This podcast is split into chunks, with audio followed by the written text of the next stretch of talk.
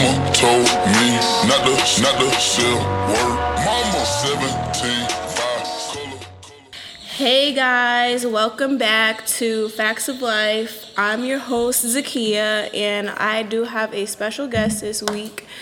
Um, and I'm really excited because um, he's from Houston, he's a DJ, and I brought him up here because I want him to clarify some things that I talked about on uh, the second episode of my podcast. So I'm gonna have him introduce himself. All right. Um, wait, what's going on here? Oh, let's turn up the volume. Oh, okay. Yep. Well, hello. My name is DJ Auditory. Um, I don't. I haven't really introduced myself before. Um, so yeah, I'm. I'm just a Houston DJ from the North Side. Stay on the South Side now. Um, been DJing for six years now. Uh, I'm involved with you know my own website DJAuditory.com, which hosts all my chopped and screw tapes and other types of tapes that I do. Um, yeah, um, and, and I'm here, and I'm happy to be here. So Thank you for coming. no problem, no problem. All right, so to get started, um, we're gonna. What's the 411? So last week I went back home. So basically, what's the 411 is like what happened last week in your like, life. What, what, whatever. Yeah, like what's going on. So last week I went home um, for my little brother's graduation, and I went home for a week, and that was pretty cool. I didn't tell my family I was coming. I surprised them. Oh. Um, so Monday I got there, waited for everybody to come home. My mother was surprised. And you know, the graduation was cool. My little brother is 18 and he's a man now, so well, he thinks he is, but He's an adult. he's an adult technically, Yeah, but yeah. he's still my little baby. So um, yeah, I hung out with some friends. I pretty much got drunk every day I was there. That's appropriate. Um, And yeah, that was it. I had fun and I don't know when I'll be coming back to New Haven, but it was fun while it lasted. So yeah, that was my that was my week. How long were you out there for? I stayed Monday through Saturday night and I got basically got back to Houston like 2:30 a.m. Sunday. Oh, okay. So Yeah. was out there for a good minute. Yeah. Okay, I got you. So, oh, it's my turn. Yeah, it's your Okay. turn. What's the 411? Okay, uh, so this past weekend, what happened? I had DJ'd a family reunion on Saturday, I believe. Yeah, it was Saturday. That was pretty fun. Got to eat really good with this family. Uh, shout out to the Theory family. Um, what else happened? Uh, Friday, what did I do Friday? I forgot. I think I know I had to do. It had something to do with drinking. Um, I, I think I DJ something on Friday. I, I forget all the time. But Sunday I DJ'd at Prospect Park on the north side. I know I got drunk there. Um, J. Paul, the J. Paul Jr. band, the Zydeco band, they was there. It was pretty pretty live. Um, and yesterday, which is when we were supposed to do the podcast, I was actually ripping and running around trying to get my car worked on. I had got a new tent put on it and. Uh, and an alarm system because my grandpa lost my keys and I had to get a whole new alarm system because that was the last little alarm key I had. So Um, I had to get a okay. new one. So so yeah, that was pretty much my weekend. Yeah. Um, I haven't really got into Zydeco. I heard about it. Is that like a a Louisiana thing? Yeah, it's right? gonna yeah, it's it's really a Louisiana type deal, and uh, I mean, but it's really popular around the South, Mm-hmm. and especially out here. We actually have Zydeco bands from Houston. Actually, J. Paul Jr.'s band is from Houston, so I mean, the sound is, is very very prevalent out here in the South, and a lot of people go to just watch bands and dance and you know have a good time. That's like that's like I would call it like crawfish music because it's something that you usually Sit down and eat yeah, exactly. Or, or dance to, or you know, a lot of people will go to festivals and they'll have Zydeco bands there, and you know, just that's that's kind of the thing out here. I mean, they're, they're usually fun. Like, it's not really, it's really hard to find a bad Zydeco band, you know, because they're all very like energetic, and then they play song, they play songs that people are you know familiar with, but they kind of put their own Zydeco twist on it. and It's pretty cool. So that's uh that kind of is what goes on out here with with that. Yeah, I haven't really gotten into like crawfish. Well, I've been to like one or two, but not anything like major. So how long like- have you been in Houston? I got here in August of 2016. Oh, okay. Yeah, so I'm still learning and I'm still adjusting. Well, I know like crawfish season is usually between what is it like March and July. Mm-hmm. So uh, we're kind of at the end of the, of the season right now. But if you try to catch it between March and July, any that any time between there, you usually get that's when you can kind of get the best crawfish and get nice portion sizes and things of that nature. And um, what else? So it's not good to eat it after July, basically. I mean, that what what happens is like when the season is over with, the crawfish will go back to smaller sizes and stuff like that for whatever reason. Okay. And so like when they go fishing for it, you don't really get like big ones worth eating, you know. right. And um, yes, and so that's usually kind of just how it works. I don't know why it's between March and July, but whatever. That's that's just kind of what you're used to. And then plus people, yeah, people always put together crawfish vessels and crawfish boils and all that kind of stuff because that's just the best time to do it. Right, that makes sense. So before you came on Twitter, I saw that today's June 27th. Yeah. And is it like National Chopped and Screwed Day? It's uh, it's based off of a, a, a popular freestyle that was released a long time ago. Mm-hmm. Um, and it was you know through DJ Screw and, and his camp and and so ever since then. It is it's a very popular freestyle and, and it's like one of the livest freestyles you'll it kind of it's like a, a pure representation of the scene in, in its in in its origin. Like if there was something to represent Houston at that time where you know the freestyle and the chop screw culture was was at its peak that would be a song that you kind of would refer back to. Like that's something that everybody kind of sh- should know about in Houston you know or everybody should be familiar with at least at this time. And, um, and yeah so a lot of people say it's uh it's somebody's birthday I think they try to say it's Screw's birthday or something like that like, is it his real birthday or just the birth of the freestyle? It was just, that was just the day they recorded. Oh, it was somebody's birthday. I forgot whose birthday it was. It Oh, wasn't his birthday, but they what they had did was they had got together for. I'm sure I'm gonna look this up because I don't want to quote it wrong and niggas be all on my ass about it. Right. But pretty much it was somebody's birthday and they came out. A lot of people came together and they freestyle for his birthday, and it, and they recorded it and that was a freestyle and then it just that was just like the like like I always catch women like staring at me or like looking at me, and then when I look at them, they try to hurry up and look away, and it's like, okay, I seen you. Like, what do you? What do you? Like, why are you looking at me? Or like, why are you acting like you're not looking at me when I see you looking at me? You know what I'm saying? And it's it's always a weird thing. And like, and like dudes will do that too. Like dudes will be peeping you and whatever, or like staring at you, or like you know whatever, paying attention to your situation and all that kind of stuff, and they won't say nothing. You know what I'm saying? Unless like you want to ask for something or you know what I'm saying like I don't know it's weird it's it's a really weird thing I don't It is weird. That's why I'm like, like I'm from here and it's weird to me. So I can only imagine like if I go somewhere else, like or to another state, and then people are actually like engaging and, and will, are willing to talk to you about whatever curiosity they have towards you. right. Like I feel more comfortable doing that than I would somebody just staring at me the whole, the whole time and not doing anything. Right. Usually I'm like, what are you looking at? That's my response to that because it's like super uncomfortable like to have somebody watching you and you know, they're not saying anything. It's like I don't know, like do you want to kill me? Like I don't know what your motive is. So Is, it's is the stare usually like uncomfortable, like like a like a death stare almost, or like like a- slightly. It's like a slight death stare. It's like oh, I'm interested, but it's like I don't know if I'm interested, but it's like See, people out here, we, we tend to, I can't we tend to naturally mean mug. It's like a, I'm looking at you and I might be like, you know, just stale face, like, right. but then inside I might be curious in a positive manner or like, you know what I'm saying, be interested in a, in a positive way to where, you know, I might really want to interact with you, but I'm just Scared? not scared, just, um, or I'm just being nosy. That could just be the thing, like, Yeah. Cause I'm pretty sure if you walk somewhere around Houston, you're not gonna look like you're from here. So I'm pretty sure people are looking at you like, "Where is she from? Like, who is this girl?" You know what I'm saying? Because you don't,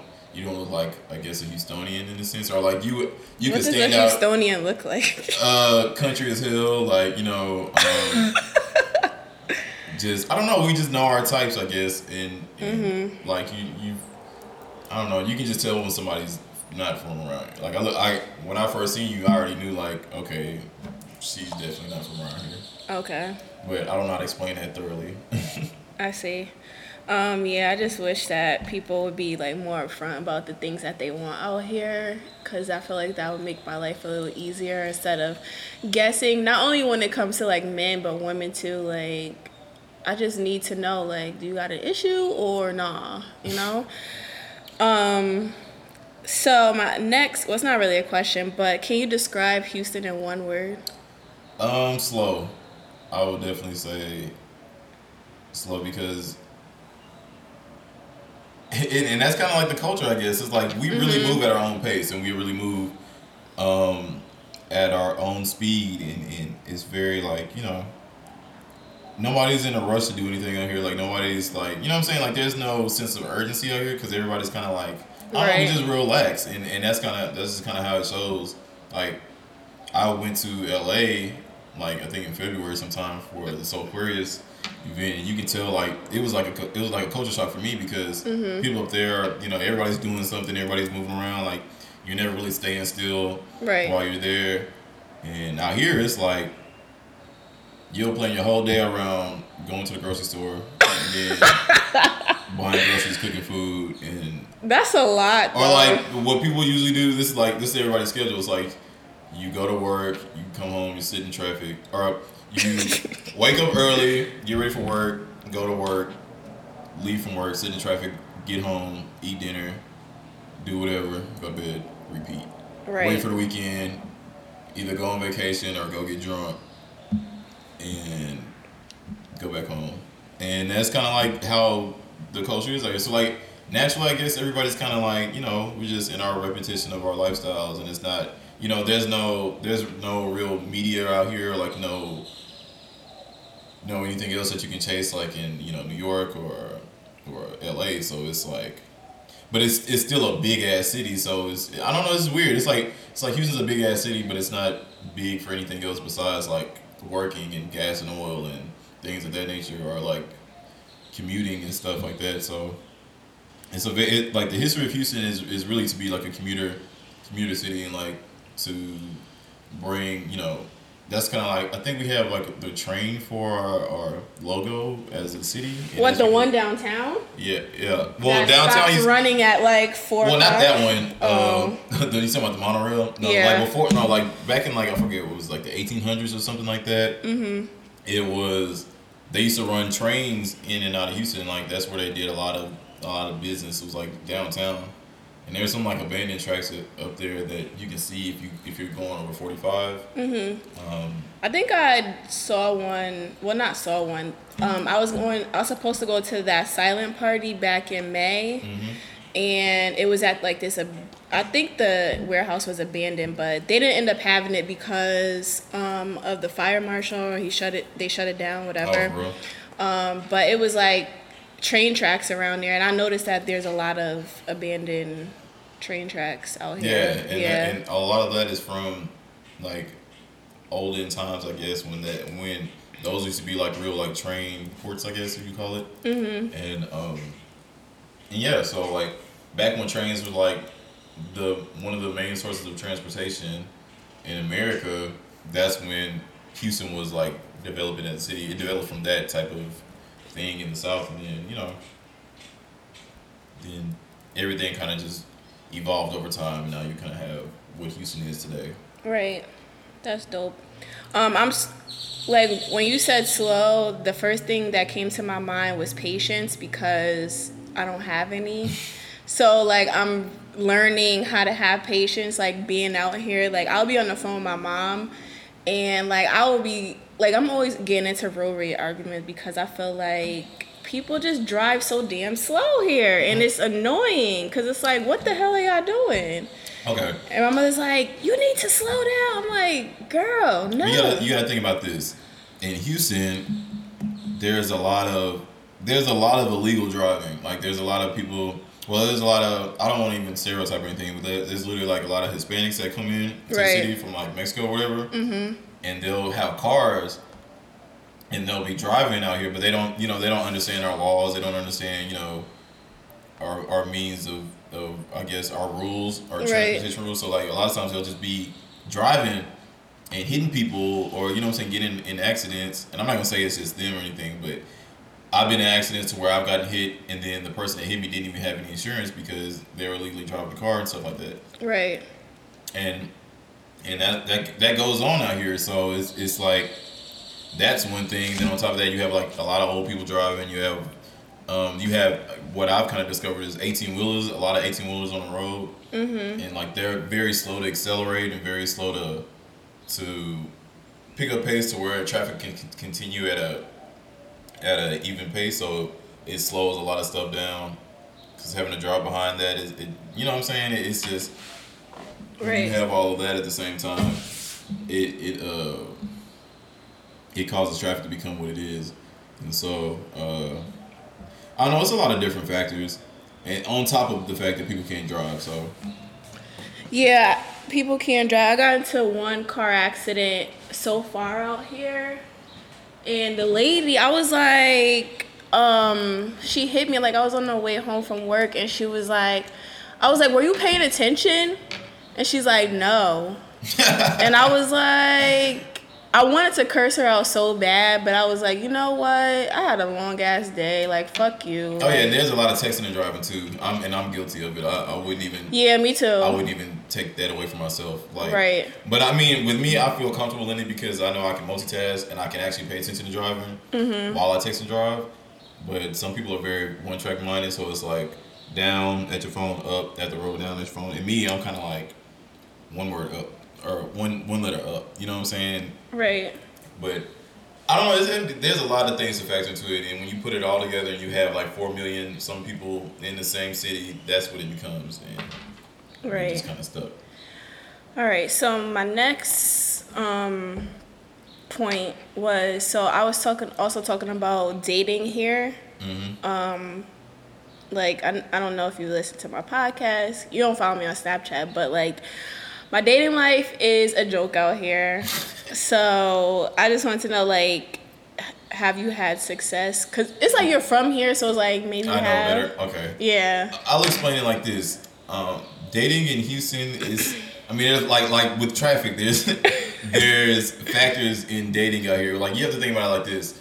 The the city is very widespread, so like this is the fourth largest city in America. So, but we're we're a very wide city, so everybody that would even be of of age or pro or you know somebody that you would date, they could be 20 minutes away from you, 30 minutes away from you, 40 minutes away from you, 50 minutes away from you. Mm-hmm. You can you can date like there's this running joke in Houston to where it's like if you if you live on the north side and you date somebody on the south side, you're in a long distance relationship. Right. And that's real as shit because Yeah. between three well between three o'clock and eight o'clock there's traffic. So if you're trying to go to, bae's house or whatever in between that time, you're gonna be sitting in traffic for like an hour and a half. Mm-hmm. Right. And don't nobody got time for that. You know what I'm saying? Or Right. maybe like in New That Haven. That just shows how like- dedicated you are. Yeah, like you like dating out here is it requires effort because you have to you have to put in your schedule. Right. You have to make time to drive to this person and then to do it consistently, like you have to always be consistent. You have to have a car. You know what I'm saying? You have to. I don't know how people survive with no cars out here. You can't. Like I mean, you. It's a if you if you don't have a car versus having a car, like it's it's it's literally night and day. Like you're if you don't have a car, you can you can take Uber, but that's gonna run Cost your pockets up. Yeah. You know, if you you know if you don't have a car, you have to depend on other people to do stuff for you, and and that's also a factor in dating because don't nobody want to date somebody that don't have no car. You know what I'm saying? Like Right. I gotta you always come to you. I gotta always like be around, like I always gotta make my way to you. I always have to drive to you in in this in this big ass city. Like you want me to always drive to you, and then you want me to be in this relationship. Like no, I'd rather date somebody with a car. You know what I'm saying? Like that's a that's a standard in Houston. Like I need somebody with a car because I can't date you without a car because I'm not about to be. I mean, forth. that's a standard in life. Like I feel like at this point in my life, because I'm 26, like Mm-hmm. we need to have a car. Like you need to have some form of transportation, or you need to be working towards it. If Yeah. not, like you know, it's a hold up. Like I'm not doing it. But, but think about that though. Like people without cars have like it's people with cars are struggling today. So it's like people without cars. It's like even it's a bigger struggle, especially out Right. here. So I mean, and that's like just one thing. And then plus, I- don't want to. Has that like, been a factor for you? Oh yeah, definitely. Cars? Been a factor for, yeah, definitely has been a factor for me. That's crazy. Um, another one. Um, what else I was gonna say?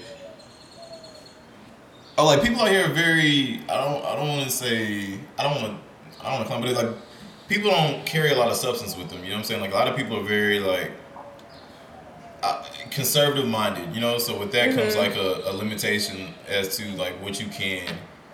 What you like, what you can embrace when you finally meet people, because like a lot of women out here are very beautiful and very, you know, attractive in some some fashion, but at the same time, like you have a conversation with them, and it's like there's nothing there. You know what I'm saying? Or it's like Right. there's there's no level of, of substance or quality. So that also factors into like even like being attracted to somebody. You know, and then like the the people that you feel like you probably would be most attracted to or like, you know, you would want to date, they're busy as hell. You know what I'm saying? Like Right. people have people have careers out here and people have jobs out here that they have to tend to and like their jobs are very demanding and, and ask a lot of them and stuff like that so you know that's another factor like even having time available between two people to meet up and do stuff and hang out and date like that mm-hmm. that also factors into it so there's a lot of different things that kind of come into play when it comes to dating in houston and yeah like you have to literally be dedicated to that Well, what I've noticed, like I sa- said earlier, like the guys are super passive, like, and they're not, for me, not assertive enough. Like, I feel like I need you to speak up.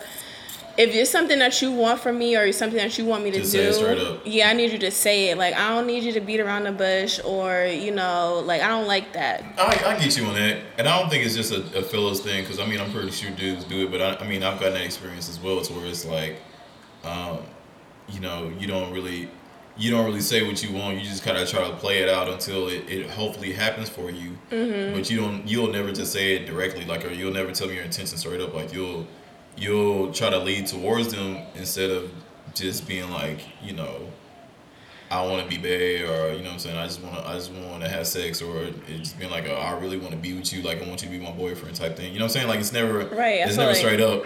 It's it's kind of. I mean, but I mean, I've, I've been at fault like that too because sometimes I don't really know if I even if I'm even into somebody fully like that. So I Mm-hmm. just want to like play it cool first and kind of like see naturally like what it is between. That's how you get friend zoned, though. I mean, what's wrong with the friend zone? Like, is it wrong to be in a relationship with somebody that that you kind of understand from a friend's perspective? Because when you have that attraction there between you and this person, that can always that can always interfere with your your judgment or even like your interpretation of the person in itself. Because you're so infatuated that you don't that you're either not trying to see who they are as a person for like their their actual worth because you're so caught up in like what, what you're attracted to. You know what I'm saying? It's mm-hmm. it's like and then plus people put on facades when when it's like okay you're bae now or whatever because like now you're trying to be just this ideal person for them that you feel like you think you need to be for them when you know you need to be being who you are at all times. You know even when bae's not around or whatever the case may be. You know what I'm saying? Like Right.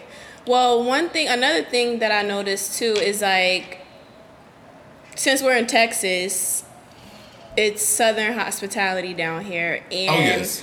I was not raised like that. Like, and not oh. saying that my mother she didn't raise me well, but she never. Well, okay, I'm lying. So, right, my mother was a single mom, and but I did spend a lot of time with my grandparents, which they've been married for over 50 years. You oh, know. oh, okay, congratulations. Thanks. And um, my grandmother was the one that cooked. She literally cooked every single day. You know, my grand my grandfather did not cook. He only cleaned the house, and it was like whenever we ate dinner, we all ate dinner as a family. But he got his food first. And then she tradition's so served, bad. yeah. Then she served us, Yeah, like the kids, and then she ate last, like whatever was Yeah, left, yeah. she would eat that. So Is your granny from the south? Um, my grandfather, well, yeah, my family is from the South. They're from South Carolina, but my grandmother grew up in Connecticut, but her family is from the South, you know? Okay. But my grandfather, he grew up in Greenville, South Carolina. Okay. But I don't know where my grandmother learned that from. But like for me, I'm like, you need to get up and get that shit yourself, you know? Like, but I've noticed that guys down here, like, they like that, and I just haven't gotten to that Oh point yeah, in my that's sexy. life. Like that's that's real sexy out here. Um, yeah, no. I mean, yeah, that's just that's literally Southern values. Like Mm-hmm. my, uh, that's kind of like the thing, like you know, where people talk about, uh, you know, people like will look at you crazy if you go to somebody's house or like that's yeah. This is the thing out here. Like say, say I bring a woman around my family, like it would be Mm-hmm. it would be appealing to my family if they seen her go make my plate for me type shit. You know what I'm saying? And it's like I know to you that might seem kind of weird, but like I hear like people treasure that kind of stuff, or like you know people feel like that's like that's keys to like maybe a, a, solid marriage? wife. Yeah, a solid wife, like a woman that can like make your plate for you, cook for you, like take care of you as you you know. Because I mean, traditionally that's kind of what things were like. You know, men were the breadwinners, women were like the home like they took care of home and all that kind of stuff, and so um, that's kind of like a running tradition, I guess. Uh, well, not really, because nowadays, like women don't cook. Like you know what I'm saying? Like women. I mean, there are women that cook, but like you can't just go over to a woman's house and she's like cooking food and stuff like that. It just has a dish ready for whoever might come through Yeah. type thing. Like that's not a thing out here. Well, Well, that's a- thing for modern- y'all. Not a not a modern thing. I think if you can you can go back to your mama house and maybe she'll have some food cooked, or like you can go to Right. somebody's mama house and they might have some food cooked, but I don't think that's just um, that's just like the thing everybody does. Like I cook more than I know other people cook, Right. and that's just for me having a natural like enjoyment of eating food and, and, and tasting food and stuff like that. So Yeah, well, when I was living on my own, like now I don't have to cook. Mm-hmm. Um, but when I was living on my own, I cooked every Sunday, but it was for work for the week, you know. or like kind of meal prepping and kind of thing. Yeah, and then like when I was talking to a guy, they'd be like, "Oh, can I have some?" Like, I didn't make enough for you. No, you can't have any. and it's like they're probably like, "Oh, she's a fucking bitch," but it's like.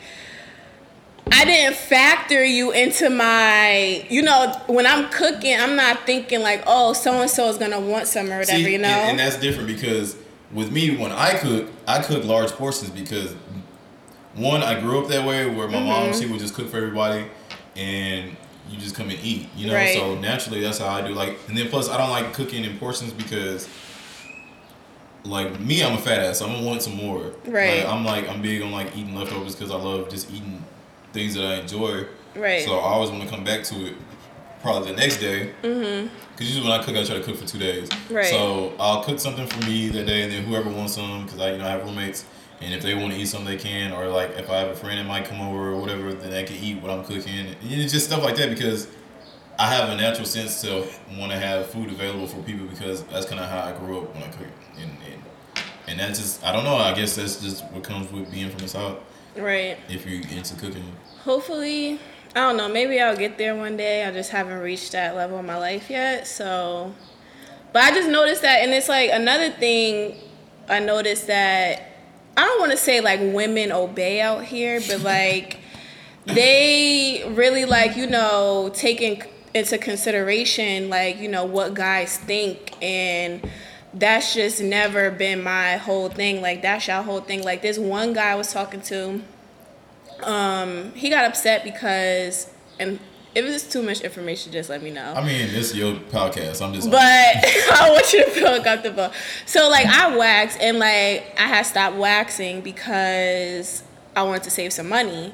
so he was basically like telling me like I needed to shave and I'm like, no, I'm not shaving. Like if you have an issue, like pay for the wax, you know? Yeah. And he was like, no. So I'm like, okay. He was like, well, I don't understand like why you can't just listen. You know, all the girls that I talk to, like if I tell them to shave, like they do it. I'm like, I don't give a fuck what they do Wow, with their vagina. I'm telling you what I'm gonna do with mine. So if you have an issue, you're gonna pay for it or you're gonna shut up. You know, like, and that kind of ended our relationship. Oh damn, damn, because you wouldn't say. Yeah, like what? No, like I mean, I mean, I don't know. I mean, different strokes for different folks, I guess. I mean, I with me, I wouldn't trip off of that. Like Mm-hmm. me, I don't. I'm not. I'm not that particular about. Like you're your own woman. You can do your own thing. You know what I'm saying? Right. Like hair is hair. Like I'm not bothered by it. Like it's not gonna. It's not gonna stop me from you know having sex if that's what I'm gonna do. Or like eating eating pussy or nothing like that. Like it's, Right. it's just gonna be there, and I'm gonna I'm gonna ignore it, and I'm gonna do what I wanted to do originally. So it's just like. Right, he was stupid, but um, yeah, like I was just like so annoyed by that, and I just noticed that. But yeah, yeah, in Houston, I will say like there is a desire to be submissive with women out here. Like they actually would rather they would rather do kind of like take control. Oh, I don't say take control, but like kind of like lead the way in a sense. You know what I'm saying? On like make decisions for you. Cause I get I get frustrated with that. Like Nah, I can't do that. Like I want you to lead, but like I don't want you to make decisions for me and my life. You know? yeah, I just want you to be but some women, supportive. some women would actually prefer to have a man making a decision for their life so they can like it's kind of like they just live they just want to live and not have to be concerned with with certain things. I feel like I feel like there's like a lot of princess complexes out here to where it's like maybe your dad spoiled you growing up because he loved you, you know, and, and you didn't really have to fend for nothing or do anything on your own. So naturally, as you grow older, you get to, you know, you get into dating, you expect another man to do that for you. So naturally, like, you know, you had your dad kind of like guiding your life and telling you what you, you know, what you should and shouldn't be doing, and you know what I'm saying, stuff like that. And then you've lived comfortably and been happy with that and content. Mm-hmm. And so you kind of move into an adulthood, and you want the same thing from a man to do that for you, and it's just kind of like some women enjoy that, like because that's just what they're used to and they're comfortable with, Right. And that's what they that's what they just know best. Yeah, no, thank you. Not saying like I won't. I don't know. Like I would be submissive, but it's not like to the point where like you're controlling my life either. Like I don't, I don't do that. I mean, I don't think every woman does it. Like there are some very like strong-minded women and very, um, you know, self uh, self-determined and, and, and independent women that do go about living their life on their own accord and doing their own thing and dependent on themselves. Like that's also prevalent out here too.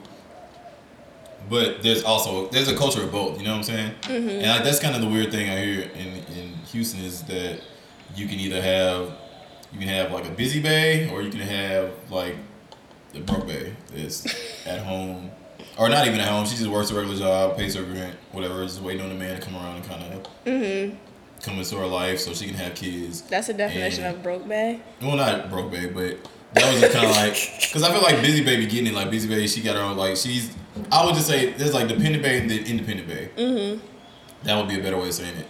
And um, they're they're both very prevalent in Houston, so it's like you got to kind of pick your poison. There's those two types out here, and it's like there's a culture of both. So you can kind of date whichever one you kind of prefer, I guess. Mm-hmm.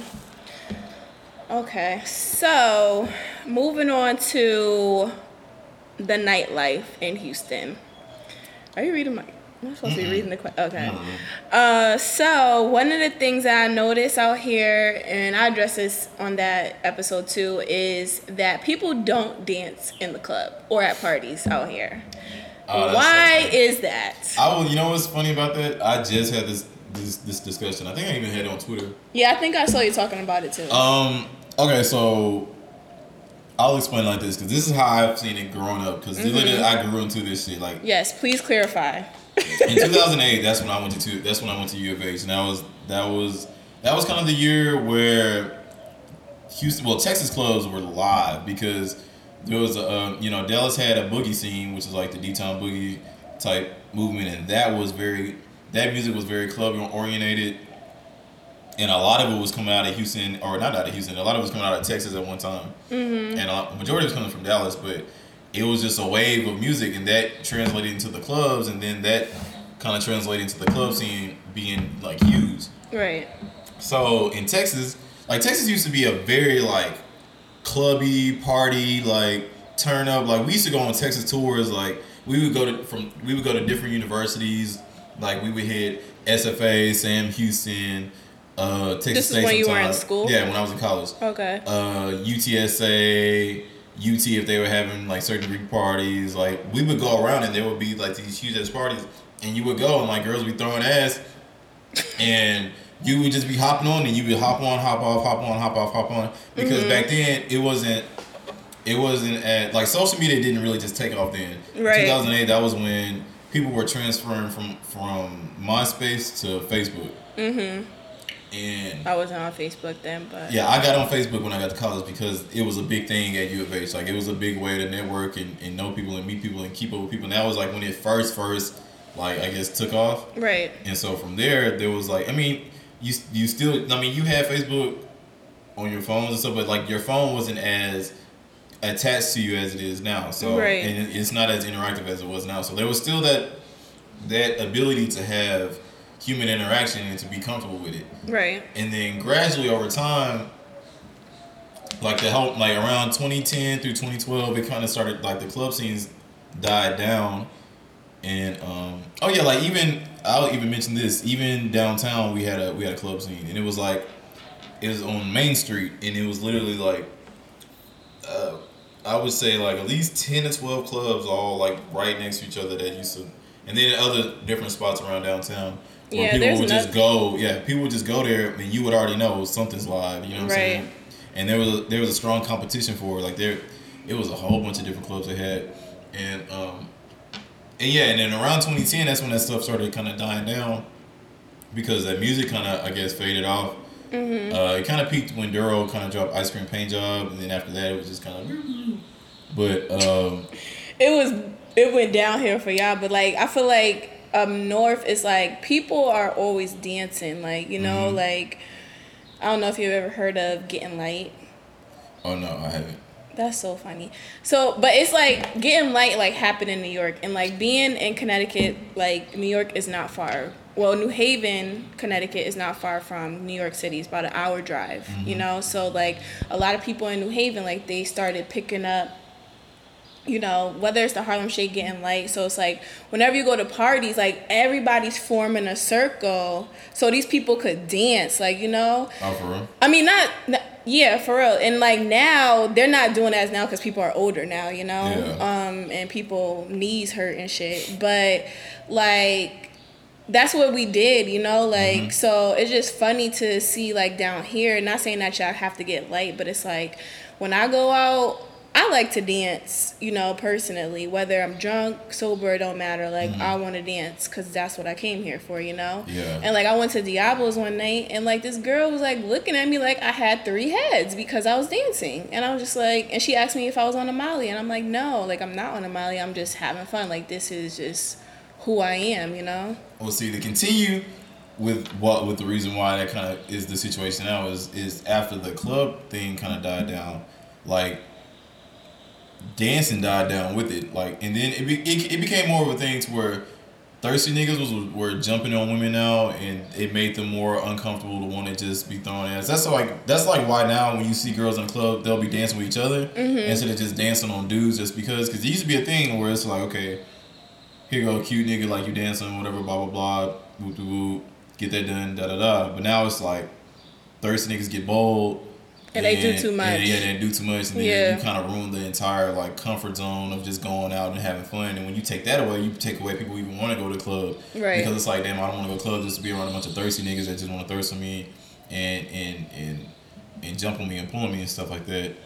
And and then it that kind of that grew over time, and then it became a thing to where yeah, like I say, women are dancing on each other now, like only feel comfortable dancing with other women, mm-hmm. and not even really want to dance on a dude unless you know him or like you going with him type thing because that's what it is. Or and if that's not happening, then nobody's dancing because niggas are just there to be there now, and women are just you know there to either get drunk for free or um, That's why I'm like get over. toes on or something. Yeah, like that's why I'm kind of like over it at this point. Like I haven't been going out as often because like when I first got here, like I was going out all the time, but now like I haven't been out as often because it's like one, I don't want to keep hearing the same thing, um, and that's I want to talk to you about that too, because I feel like DJs out here like they play what they want to hear from what I've noticed, and they don't play a variety of music.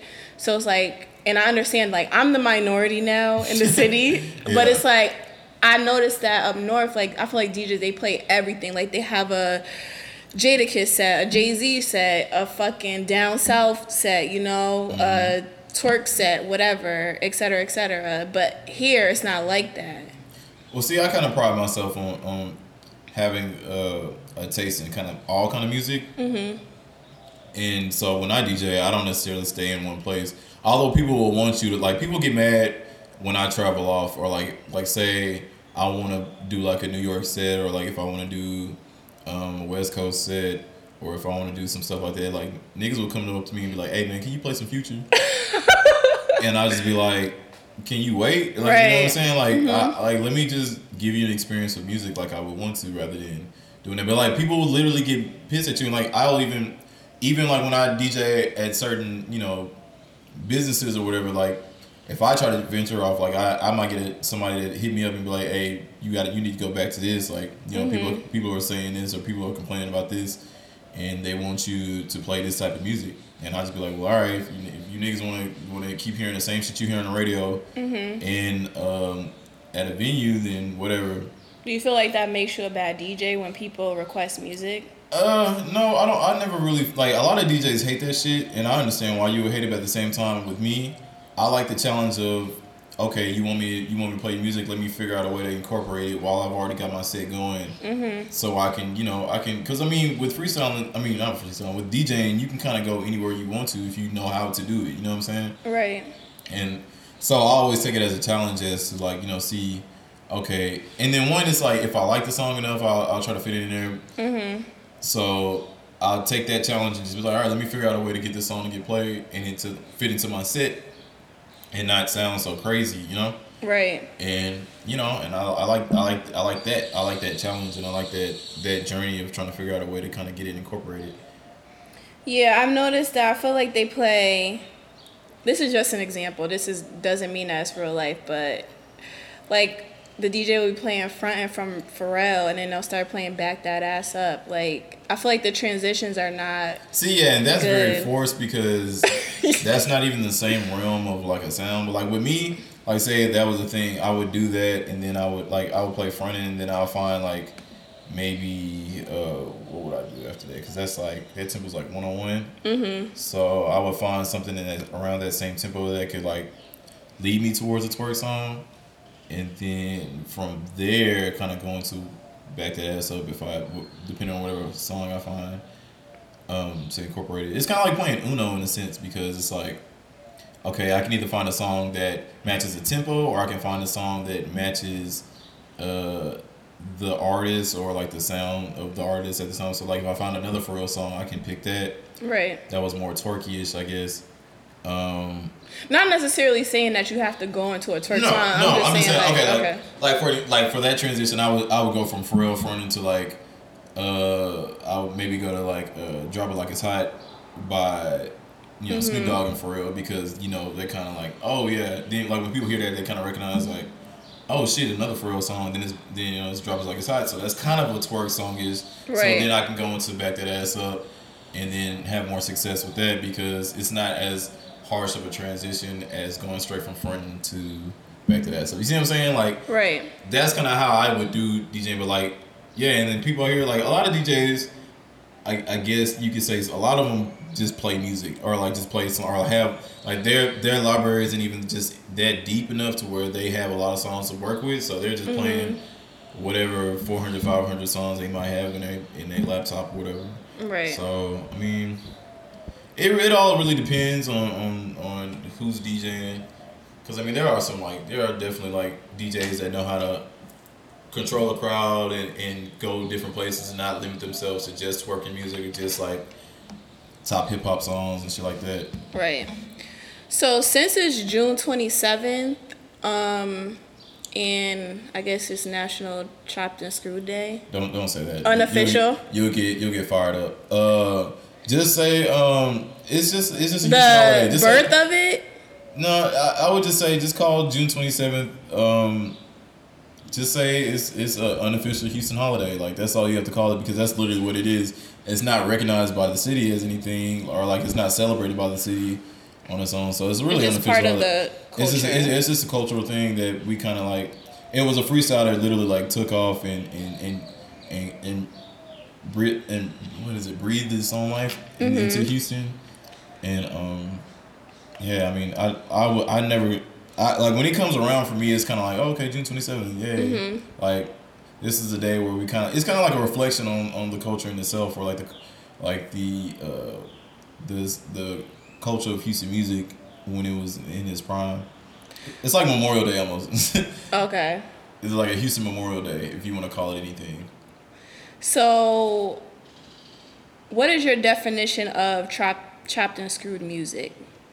Well, I know the way that I create chopped and screwed music is literally based off of the actual chopped and screwed theory, which is where you you know you slow down the music to an appropriate pitch and then you you chop you know you chop the song in appropriate pockets on the song. So that's kind of the guidelines that I follow chopped and screwed music. There's different variations of it because you can do there's like you can do a live chopped and screwed set, which is more so of you actually you know On the doing yeah doing scratching and adding effects like flanger and all that kind of stuff, and um, you know, and just recording that session. Like that's also another way you can go about doing it. Or you know I mean, and I feel like that's really I feel like those are like the only two main ways of kind of going about doing it is like you either you know record it live and do a, a live session where you're, you're chopping and screwing a song which is which is more than just chopping and screwing or you can do just the generic version of chopping and screwing which is what i pretty much primarily do is is just chopping and screw songs to where all i'm doing is slowing down the pitch and then chopping it in mm-hmm. pockets that i feel like would be best for the song So do you think that as a DJ is that your specialty, chopped and screwed? I don't think it's my specialty because I understand that I have other talents and I have other abilities as a DJ, but I do feel like being a Houston DJ, like it's very important for me to keep that origin of chopped and screwed sound in my in my abilities, I guess, mm-hmm. because that's something that originated in Houston, and I feel like for it to to carry on and to live on for generations and years to come, like DJs from Houston need to at least practice it or at least do their own representation of it to where it can live on it can be something that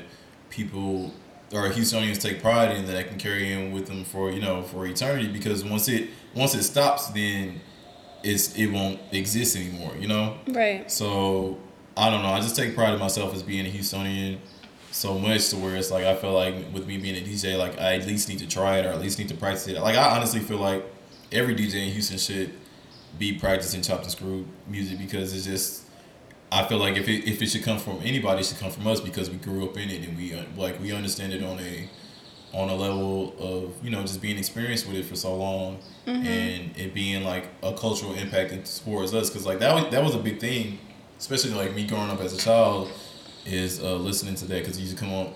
They used to have it on Sundays where it came on and you would literally like turn your radio on on Sunday nights at nine o'clock and and sit there and listen to you know Chop and Screw Sundays. Yeah, I think I I lis- I listened to it one Sunday out here.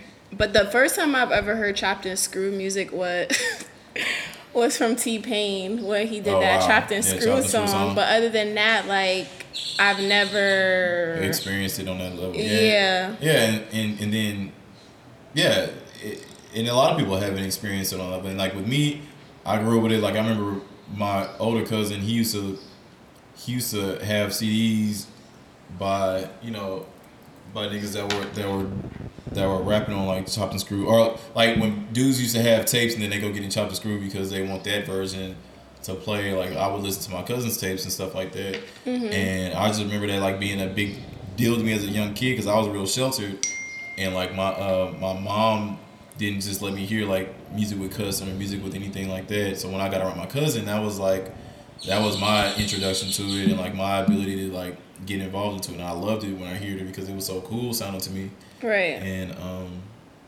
and yeah and i just i've always loved it and i've always and i've always was the person that was like damn if i heard this song chopped and screwed i bet you that would be live and um and from there it just kind of grew into what i have now because that's kind of what i do now it's like i'll listen to an album and i'll be like damn that would sound live chopped and screwed then i go do it Right. because I know culturally that's kind of like what everybody goes through. Like when we hear music, it's like, damn, I bet you that'd be live chopped and screwed. Because mm-hmm. growing up, we used to hear songs be like, oh shit, that's live. Like, mm-hmm. like I would never think to hear a song like that. And I just want to continue that culture of like having an ear for chopped and screwed music in Houston and just being like, damn, I bet you this will sound live chopped and screwed. Like pass that pass that ear to the next generation so that they can have that as Houstonians and kind of you know recognize what that is um, culturally. Right.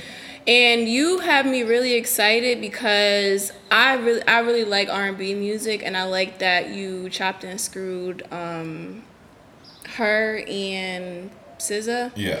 Um, I just started listening to the SZA album, so I didn't listen to the whole thing that you chopped and screwed yet. But it, like, for me, like R and B is like I don't know, just I feel like it helps me express like my feelings the best out Uh-huh. of music, and um, I like that when you chopped and screwed, like you can hear the actual lyrics, and it's like I feel like it's a gives you a different understanding. Mm-hmm. Yeah, like you can you can Of the actually pro- music. when you when when you chop and screw a song, like you're really slowing it down a lot to where you can you can like you can take in what's what's going on in the song, or like you can listen to it and actually like process the information a lot better because Right. it's all slower, it's all can be heard, and then it's felt at a deeper it felt at like a, a deeper level because it's so intensified. You know, since it mm-hmm. slowed down. And I think that's like the beautiful thing about chop and screw music is like it intensifies an already strong emotion. Right. So it just it it when you listen to it, you just you're more you're more into that emotion because you just I don't know it's, it's it's the weird it's like the weird special thing about the chop and screw sound that's like makes it so cool and yeah plus I, yeah growing up I used to love I mean of course you can do rap chop and screw like that was a prevalent thing but at the same time I always loved the R and B chop and screw because it was just always intense to me and then when you when you darken somebody's voice and you make it sound like a little bit more buttery and sexy Right. then that's kind of like that just makes it sound more cool you know Right. so kind of like with that, like that's that's why I love chopping like R and B tapes, or probably that's where I feel like I can really get good chops out of it. Yeah. Like I love doing that type of thing all the time. Yeah, I really love like especially like the H.E.R. album. I really cuz like I just got introduced to her. Her her.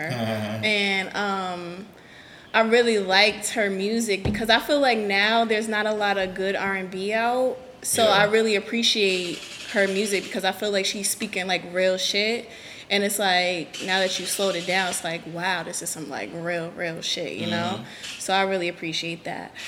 Um, so my question is, did you learn how to trap and screw after you started to learn how to DJ, or like was it a simultaneous thing? Um, well, at first I was DJing. Um, I was just DJing to DJ. I never really wanted to get into chopping and screwing because I never felt because when I first started off, I didn't feel comfortable enough as a DJ to even start that because I was still kind of learning how to go about even just DJing or even getting all my equipment and stuff like that. But as I got my equipment and as my you know, as I grew into it, like that's when I practiced. Actually, I'll tell you this: my friend, his name is uh, his name is Los, or Los. He's he goes by Los Cosby. Um, he was the one to be like, he kind of hit me up. He was like, "Hey man, you should, hey, you should really get into chopping and screwing, man. I feel like you'd be really good at that." Blah blah blah. And it always was in the back of my mind because I always wanted to do it, but then I, uh, but I was just kind of like, I mean, I guess I'll try it out. And so the first thing, cause like we used, to, and then what we did, we started making chop the screw like tapes, like, because I have a series called Loving Man that I did like a long, long time ago, where I would do like live chop the screw sessions, and I have people come and freestyle on them and stuff like that, and kind of like do that thing or whatever. Um, which are all on my website still, djauditory.com. Um, and from there, he was like, "Hey, yeah, you should start chopping albums." And see, I never wanted to get into chopping albums because you know they already had you know Top stars that did that, and um, I was just kind of like, "Eh, I don't want to do all that," like, because I don't want it to seem like I'm trying to compete with them, or I'm trying to like take them out, or you know what I'm saying, stuff like that because that's how people perceive stuff. And he was like, "Man, just you should just get into doing albums because you you know you should do your own type of albums or the albums you want to do and stuff like that." Right. And I was like, he had a point.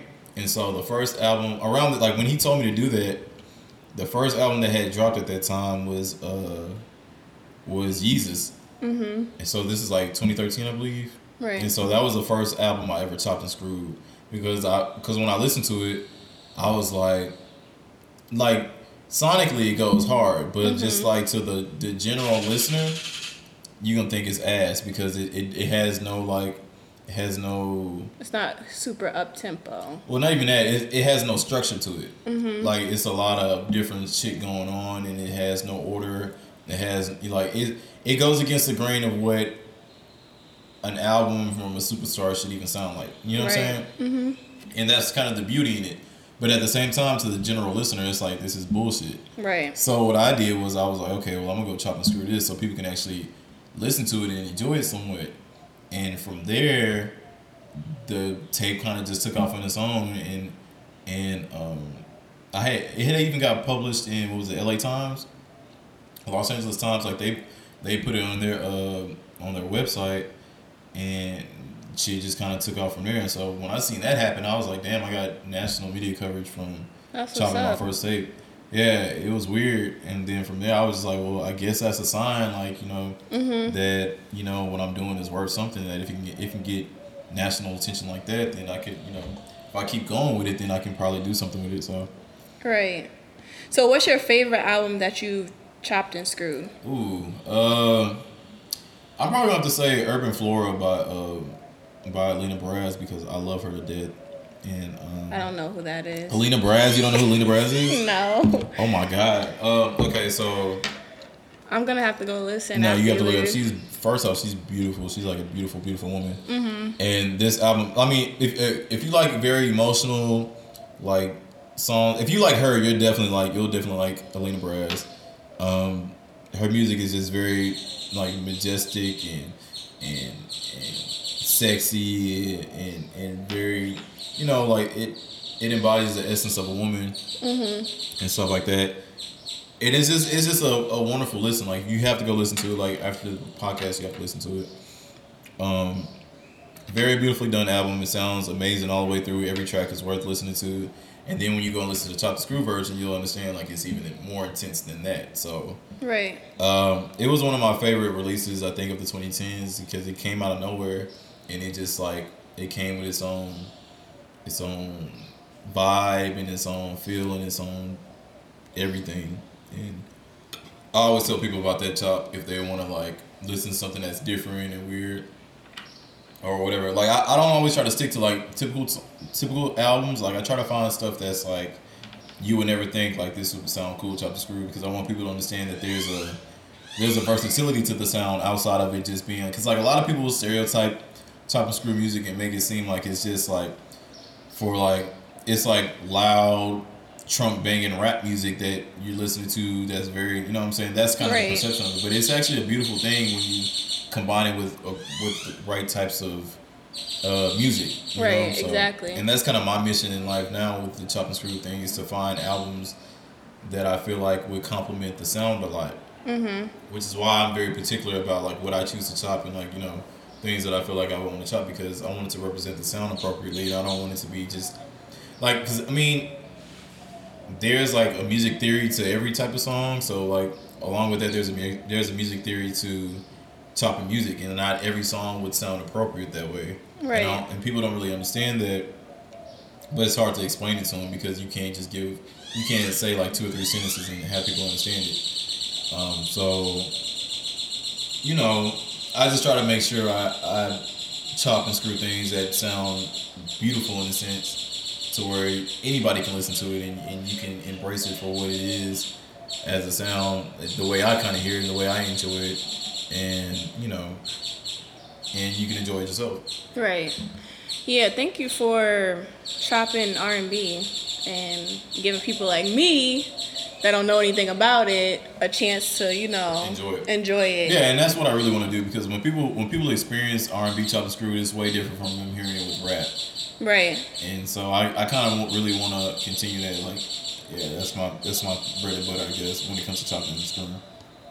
So, besides you DJing, because I read on your website that you want to do other things, Mm-hmm. what else are you trying to do besides DJing? Well, I really want to get into doing more production, um, and even get into I don't want to say rapping, but just making music or like kind of um, I kind of want to direct music in a sense where it's like I don't necessarily feel like I have to always be on it or rap on it, whatever. But I do want to kind of guide guide music to become whatever it is, and like just use different artists in the city that I feel like would be appropriate to work with. So, a producer, basically? kind of like on some DJ Khaled shit, but Okay. not not not necessarily not necessarily me like talking on the track and introducing people, but like Yeah. me being involved with making the song and getting and pulling pieces together to make the song, or just even making songs on my own is just and being able to incorporate people or incorporate you know producers or whoever it is, just kind of like I want to get into creating a new culture of, of how we come together and make mu- music in Houston because we don't come together and do it Right. not as you know people in Atlanta would do, or people in LA would do, or people you know. And See, I think the opposite. Like me being here, I feel like y'all show mad love to local artists. That's how I see it from the outside looking in. Cause like back home, local artists, like everybody's against each so y'all other. have y'all have local artists in New Haven. Yeah, but it's not like how it is out here. Like I feel like when I go to the club, like I will hear local artists and like y'all are dancing to that shit. Back home, if they play that shit and it's no shade, I'd be like, I don't want to hear this shit. You know, like turn it off. That's how a lot of people feel out here. It's like I don't want to hear this shit. Like I mean, Really? there is a scene for it because I mean this is a big city. You can Mm-hmm. still create a scene for it and everything. but a majority of the city is is not really just behind it, like like they were back in the '90s and 2000s when that was like relevant, and there was a situation there. And I mean, I, I mean, I just feel like that's kind of what it is. I mean, that's just where our music is at this point, to where it's just like I feel like a lot of artists out here are making music, but they're not making music that can compete with the quality of what's being heard on the radio or like what's being streamed and stuff like that. Like there's still like a there's still like a lack of quality in production or like quality of, of song production mm-hmm. that we kind of are missing out here. But then I feel like that would come a lot more when you have people that are commonly working on music and com- commonly, you know, coming together to make songs or do whatever. You know what I'm saying? Like Right. at least creating a new culture of making music in Houston that that we can be proud we can be prideful in and we can actually utilize and feel comfortable in and and utilize at an appropriate you know I feel like you're doing a better. Well, this city is doing a better job than a lot of other cities, but again, this is a bigger city too, yeah. so it's like.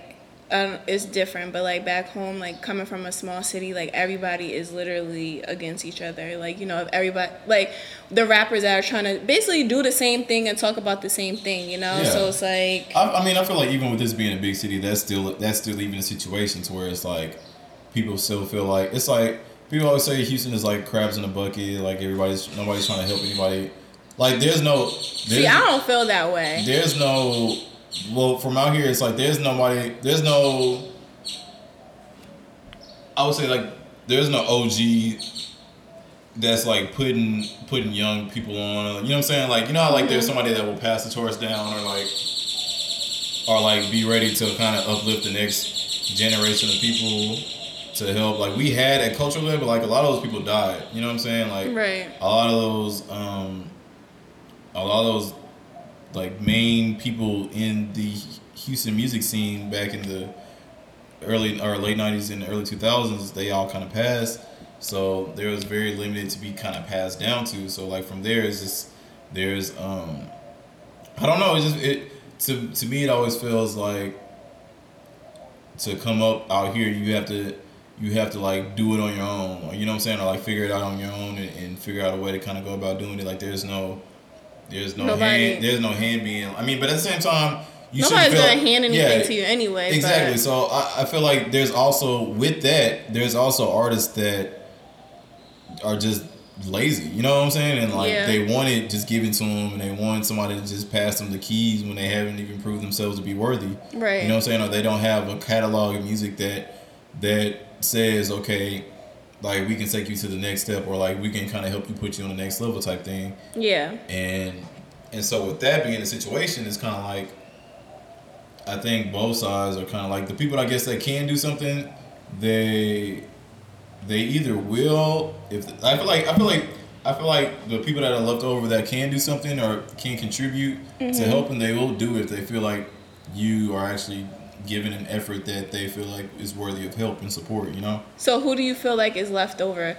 Like for me personally, I don't know if you've been to. Have you ever been to trap karaoke? Yeah. Um, Like only person I could really think of, and you know, no shade to Houston, but it's like Little Flip and Slim Thug. I don't know if there's other people like from Houston that have been famous. That oh, Paul Wall too, right? Yeah. Yeah. Um, but those are the only people that I can think of that are you know still kind of there, but they're not there almost. Yeah, I mean that's kind of that's kind of the thing. Like, yeah, a lot of a lot of those prime time rappers. Like, I mean, then there's Scarface too. That's kind of around. Bun B. Um, who else? I mean, they. I mean, they're around, but it's like they're not.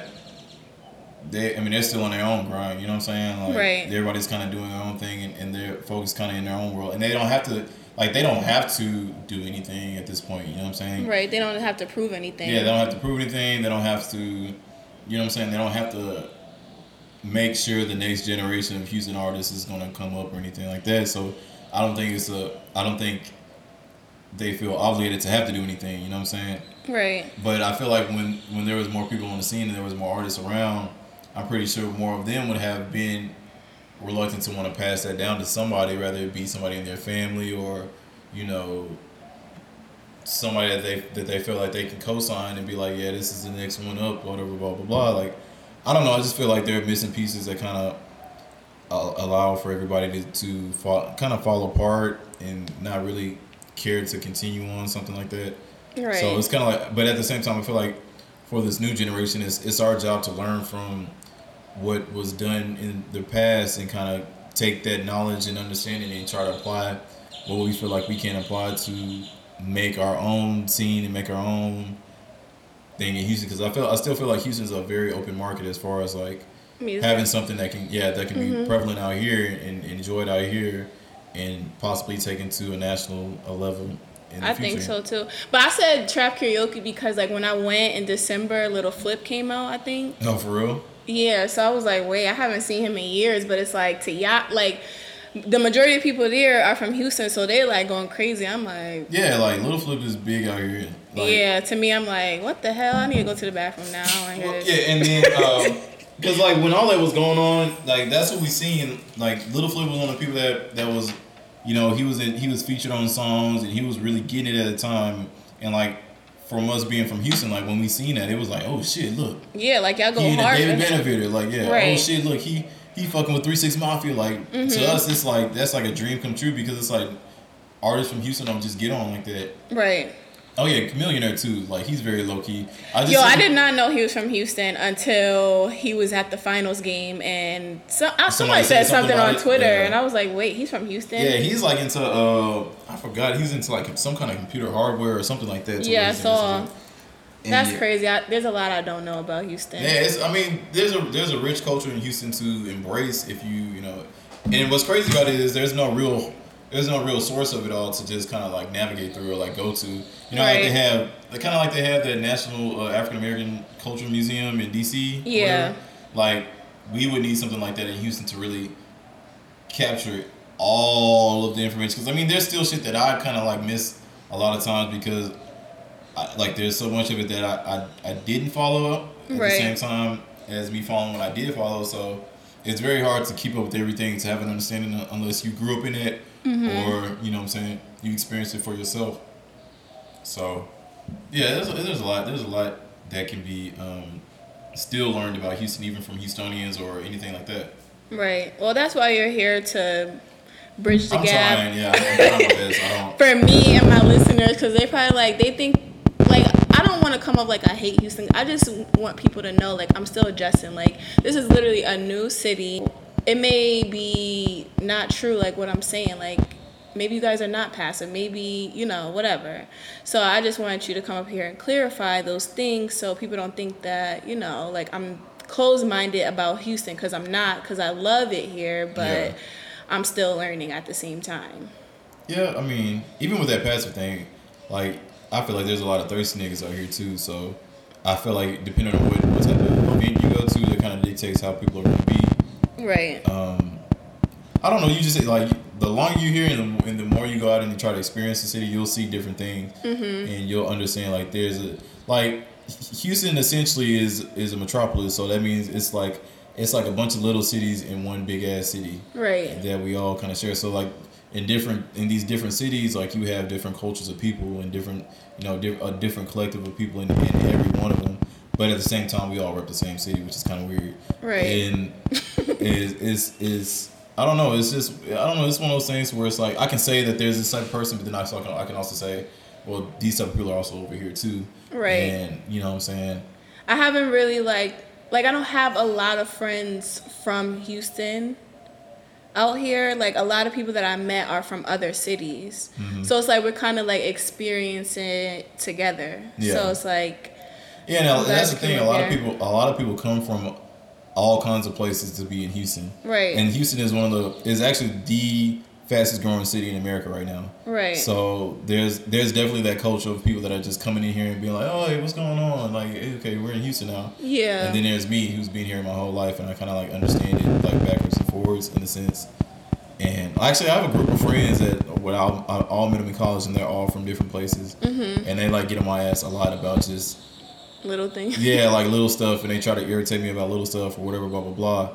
And um, and yeah, that's just that just kind of comes with with being in Houston is, is having friends that aren't from Houston or in Houston. Right. So I think it's a dope city though.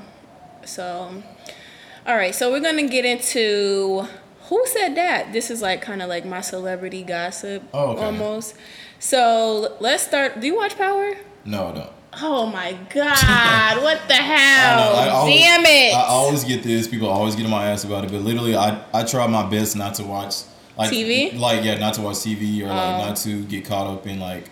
See, like there are some series that I will sit and watch. Like I watched Insecure because I feel like that was that was dope. I watched Atlanta. I love Insecure, Like yeah, um, yeah, Insecure is amazing. I can't wait for the second season. And they're having the the premiere out here on July 19th. I seen that somewhere. Was isn't that with Trap Trap, karaoke? Karaoke. Yeah, okay. but it's sold out. Yeah, I knew that was gonna happen. I Um, can't wait. I'm so excited. I'm so excited. Yeah. I'm, and I'm Team Lawrence all the way. Uh, Um, I don't agree. yeah, I'm sure you don't. Uh, what else? Um, but yeah, I, I try not to watch too many series because I, I will get caught up in it. Like I, I'm, I actually started watching Orange Is the New Black. From the first season. No, hell no, that was way Uh. too far back. I started. Well, no, I had kind of watched a little bit of the first seasons, but it was like you know, how, like you're around somebody and they're watching it, and you're just kind of watching it because they're watching it. Yeah. It was that situation. But I watched all of. I think it was the season 4 mm-hmm. and the way they let off at the end, that's kind of when I was like, oh. Oh, that made me so mad. The Yeah. last episode. But the see, I'm six episodes in on on Orange Is New Black. the and fifth I'll- season. The fifth one, yeah. Okay. And it's live and shit. Like this is a really good season. It started off slow for me, but I It started like, slow. I feel like it, Yeah. I feel like it popped off like super super like I don't know. It was Nah. turned the whole way because everybody everybody has like some sort of power that they didn't have at first. So it's like now it's I feel like they kind of dragged. Sorry for those who haven't watched it, but I feel like they kind of dragged the whole riot thing way too long. yeah. I guess you could say that. Yeah. so it was like, come on, like when is it gonna But end? you have to understand, like, there are so many storylines on that shit, and it's like they have to try to cover everybody's storyline Mm-hmm. while the riot's going on for them to really even get on this. Because I'm pretty sure if there's a riot going on and you have all these different situations going on at the same time, like capturing all that at the same time is like is difficult, and plus with the episodes being an hour long each. yeah. Um, like it's so much stuff that, that, that they're trying to put into it, and I mean I understand for what it is, but it's just like yeah. So I gotta actually I gotta finish that, but that's the thing. Like the episodes are so damn long. Like yeah. I don't I, I feel like shit when I sit and I watch like six or seven hours of a TV show because it's like damn I could have been doing something productive with my life. Like Mm-hmm. right. I'm not I don't feel I don't feel like I'm where I want to be at right now, like all the way through, but I do want to you know. I want to have time dedicated to getting stuff done too. On top of that, so I Yeah. don't know. It- That's it- understandable. and yeah, and I just don't want to get caught up in, in binge watching and shit like that. Like, I mean, it's cool for people that you know are established and into their lives and all that kind of stuff. Like, do your thing. But me, I, I just don't like. If I gotta cut something out, I'm gonna cut TV out. Right. So Yeah, that makes sense. Well, I was gonna say because Power came on, the new season came on this past weekend, and I was gonna discuss that. But since you don't know anything about Power, we'll just move on um, to the BT weekend. Uh, Okay. So a lot of things happened over Yeah, the things weekend. So the Meek Mill Safaree fight, everybody was talking about that on Twitter.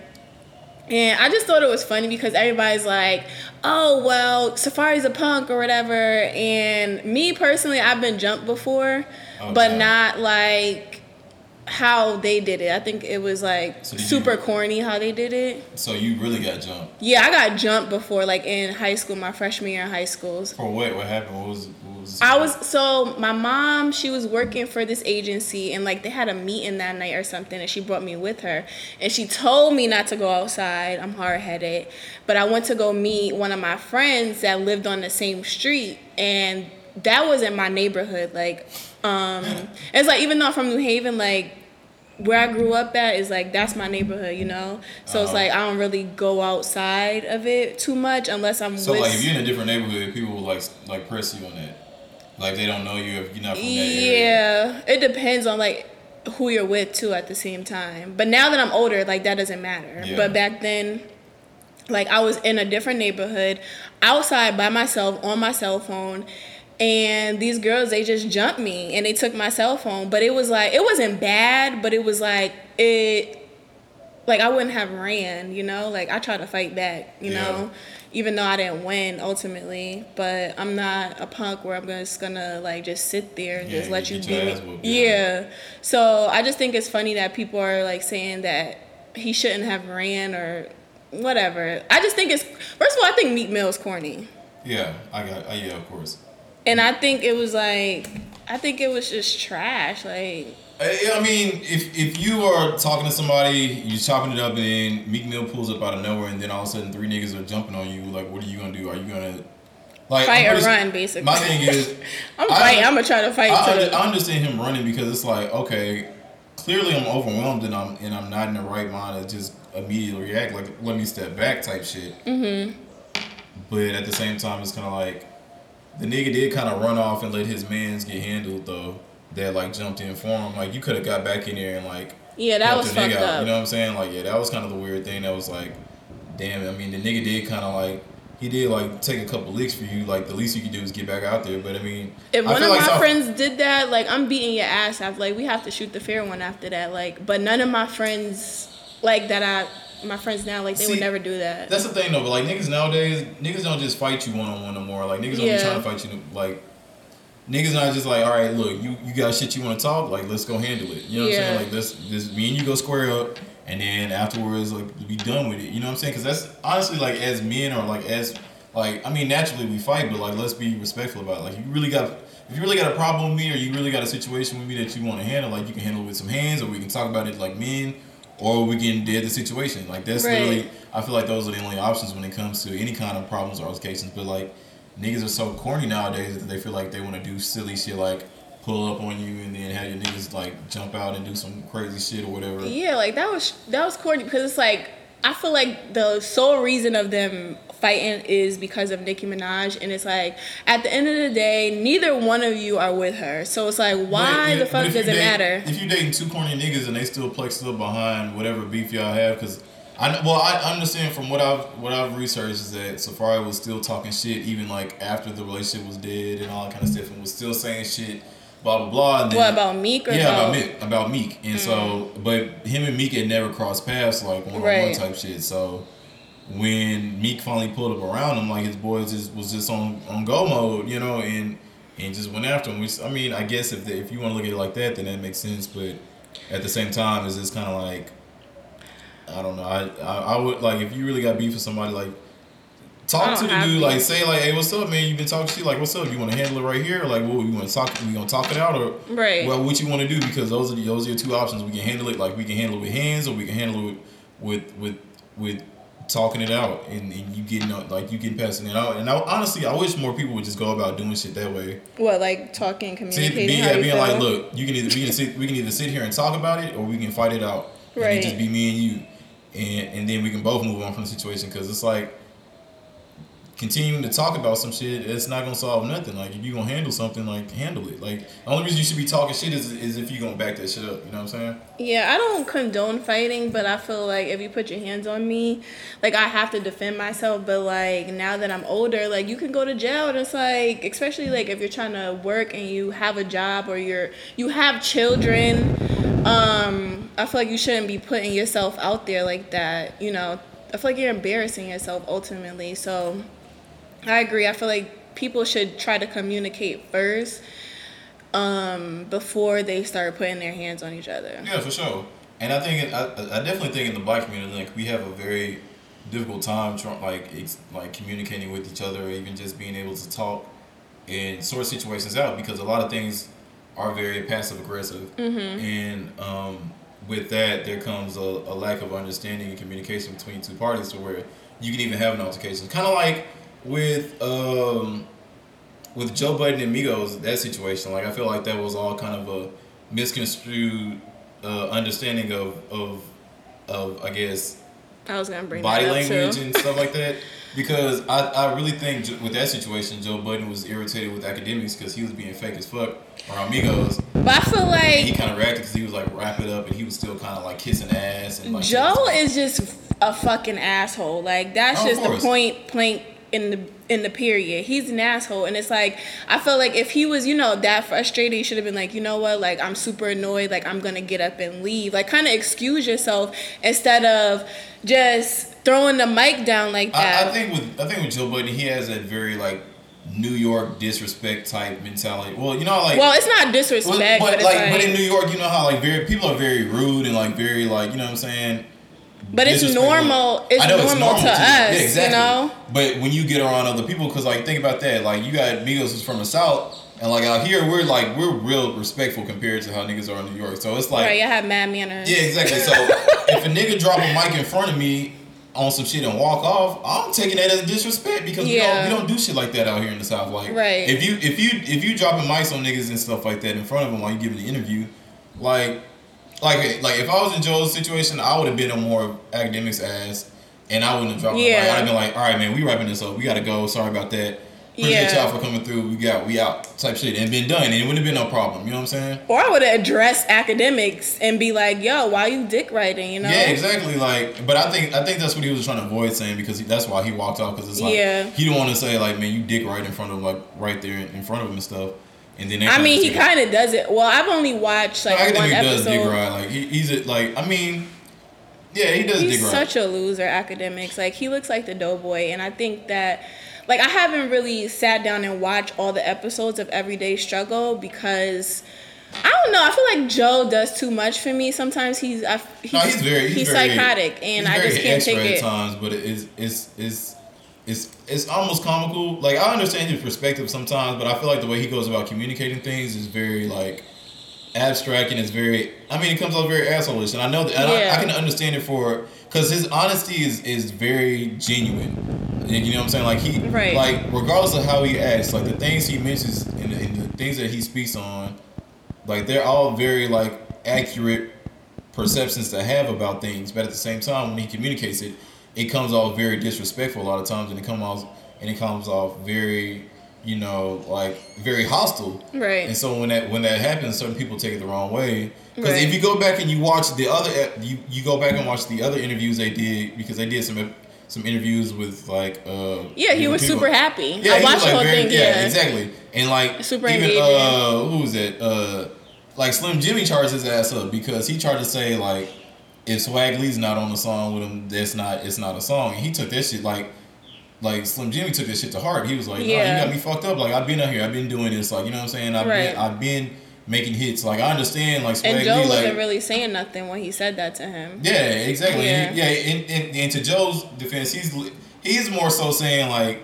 Swae Lee's kind of carrying the torch of what of what Rae Sremmurd is, and because I mean naturally Swae Lee is a is a hook maker. You know what I'm saying? So Right. so like when he makes hooks like, and you enjoy the hooks a lot, you're gonna think okay. The hook person of the song is, is the song, you know what I'm saying? Right. and that's just kind of what happens most of the time. But and in Slim Jxmmi's perspective, it's more of a well, nigga, I do be rapping on the songs too, and my verses go hard too, and I can do my own shit too. Yeah, I don't need him necessarily. Yeah, exactly. I don't need him to make hits. You know what I'm saying? It's gonna be a hit with him, or it can be a hit without him. Like I can right, make hits. exactly. And so that was kind of the argument there. And then even after that, they was kind of like cool or whatever, and then kind of like cleared it up or whatever. And that's kind of like to me, that's what I feel like you know should happen more often. You know what I'm saying? It's Right. Like just talking shit out instead of like you know what I'm saying. Like okay, if you got a problem with how I do something or or you you saying this about me, I'm gonna go up there and I'm gonna speak my piece and, and let it be what it is. And um, I mean, unfortunately, that, that didn't really get to happen with that situation. I think he tried to like dap him up or something, and them niggas was like, "Nah, fuck all that." Because it's like once you feel disrespected, like it's, it's hands after that. You know what I'm saying? yeah, I understand. I And that's how we are in the South. Like, okay, you talking shit? What's up? Like, I understand both ways because, like, I could understand, like, you know, that was rude, but it's like at the same time, like, back, like, people from up north, they're just like, you know, straight up, straightforward. Like, he wasn't with the shits, like, so that's why he was like, fuck it, like, I'm not doing it no more, you know? Yeah. But I feel like at the same time, you should have said, like, you was over it. You should have communicated that instead of, because but Joe's being Joe. That's Right. Like he's being he's being his natural asshole, extra ass self. So it's kind Mm-hmm. of like with that comes, with that comes that kind of, I guess, uh, weird sense of okay, what is Plex like? You know what I'm saying? Like fuck our interview type shit. You know what I'm saying? Mm-hmm. So I mean, I get why why it happened. It's just funny that it did. You know what I'm saying? At the end of the day, like, because I feel like I feel like the everyday struggle, like Akademiks and Joe Budden, they both press buttons to a lot of artists, and I think that's kind of like the cool thing about it is that you got two niggas together that that are just pressing buttons all over the industry and like people are like really pressed about it Mm-hmm. but like that's like what we want to see you know like we want to see people like really Stirring the pot. yeah, exactly. like we, we we like that. We like Yeah. seeing somebody like say shit that that is like a general consensus or like what a majority of people are thinking and getting a reaction from it. You know what I'm saying? Like as Right. Americans, we enjoy shit like that because it's like, oh look, he's reacting, and then you're breaking the code of being an artist. That's like, you know what I'm saying? You're supposed to be very like mild mannered and like. You know, have some kind of secrecy to yourself, and you know, keep certain things to yourself, and be respectful. Blah blah blah. Like when you break code, it's kind of like, oh shit, like look at that, and Right. then you're always caught up in it. You know, so We're just Amer- Americans are messy and we live for drama. Oh, yeah, That's, of course. That's what it is. So if if they got into a fight, who do you think would have Between who? Like- Joe and um, the Migos? I mean, it's three niggas on one. Like, what you want to do? Like, He still could have beat them up. How are you gonna beat up three niggas? I mean, just knock one out, knock the next Who one out. knock out? I don't know. First off, Offset was ready for war before the war even was was was was going. You know what I'm saying? Like, Yeah. I feel like if you gotta fight, if you gotta fight three niggas, you gotta focus on one person to hit. And while you focus on one nigga to hit, there's gonna be another nigga that's already on his way to sneak your ass. Right, And but he would have been focusing on Quavo because he was the one that got up first. Yeah, because he was like, so what, it- what it is then? Yeah. So it's like, okay, that's the nigga they call you out. You got to swing on him. It's like chess, like, or like checkers almost. It's like, okay, if I jump, if I jump you, okay, I, it's here's another spot I can jump. You know what I'm saying? Like, Mm-hmm. that's like, you and I and I don't feel like you just you can't fight one on one with Migos. Like, you got to fight, you got to fight all three of them niggas at the same time because they damn near like all like. The, I, I just wouldn't want to fight the Migos because I feel like the niggas are so in unison and naturally that them niggas would like Beat his come ass together and whoop your ass. Like, yeah. Yeah. especially if you, especially if it's three on one.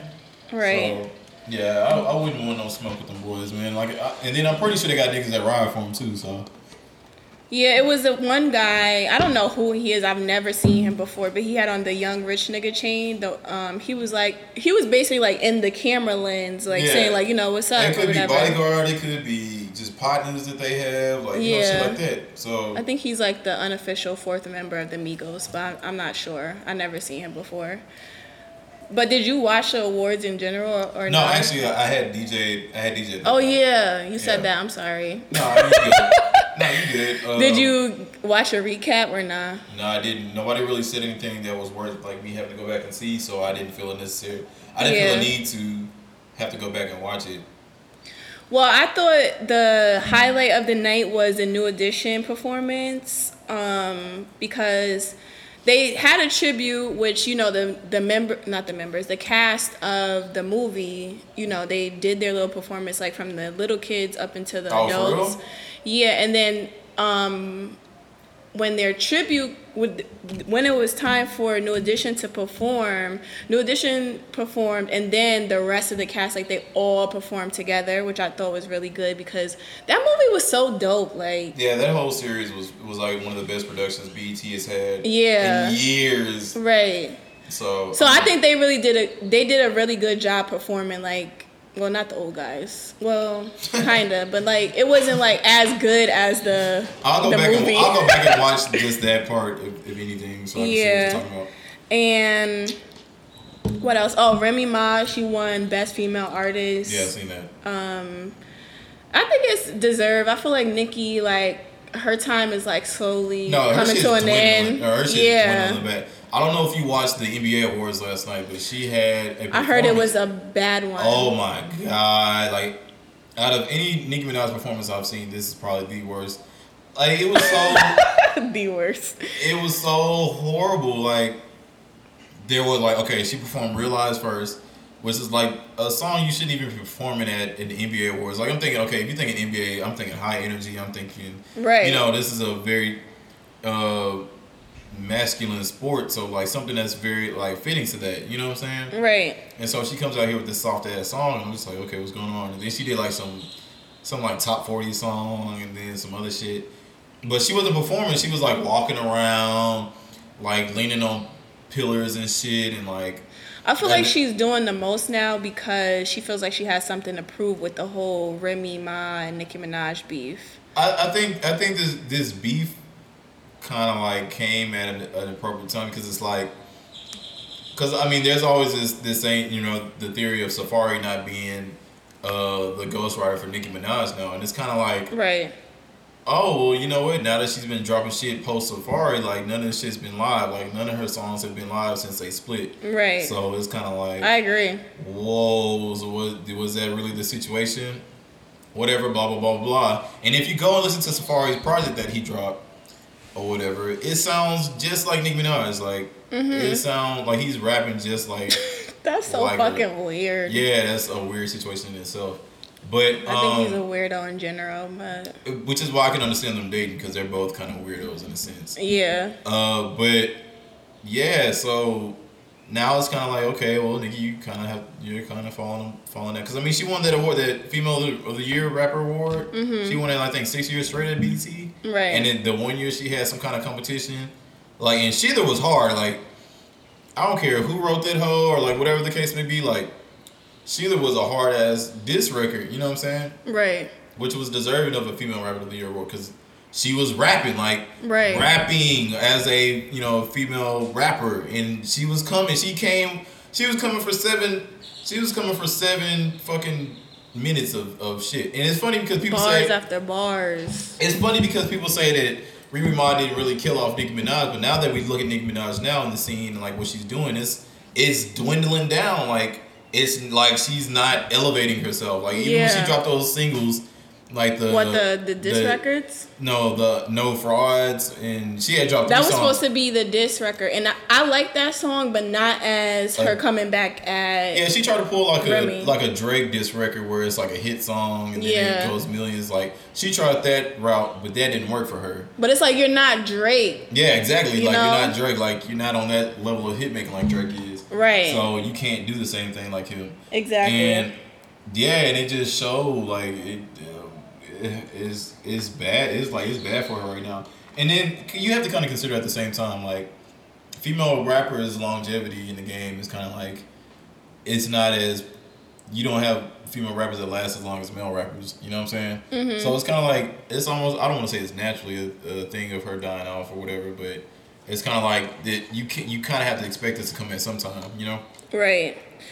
Well, I'm glad that other people are getting their shine, especially Cardi B. I really like Cardi B. Yeah, Cardi B the next female up that's like Yeah. about to like do it, do it for real, for real. And when she was on Love and Hip Hop and she was saying like she wanted to rap, I'm like, bitch, please, ain't nobody gonna listen to your shit. But I was like, bitch, please, anybody gonna listen to your shit? But like Yeah. now that I see people listen to her shit, I'm like, damn, like she really got niggas like behind her, like females behind her. But I'm like her as a woman, I respect because you know she came from where she came from, Right. and was doing a thing and really trying to change her life around and make an effort to like better herself, which is always something that I would salute, like regardless of where you come from or anything like that. Like if you're trying to better yourself and put yourself in a better situation, right.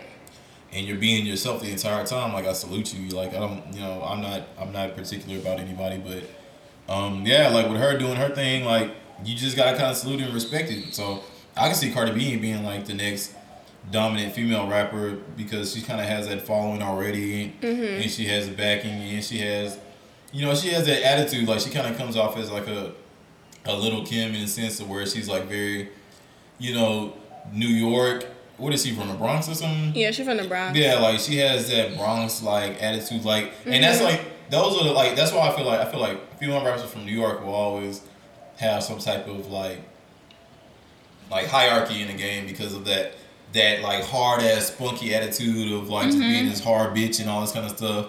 Like that's just live when it comes to like rapping, so you gotta kind of like appreciate that for what it is.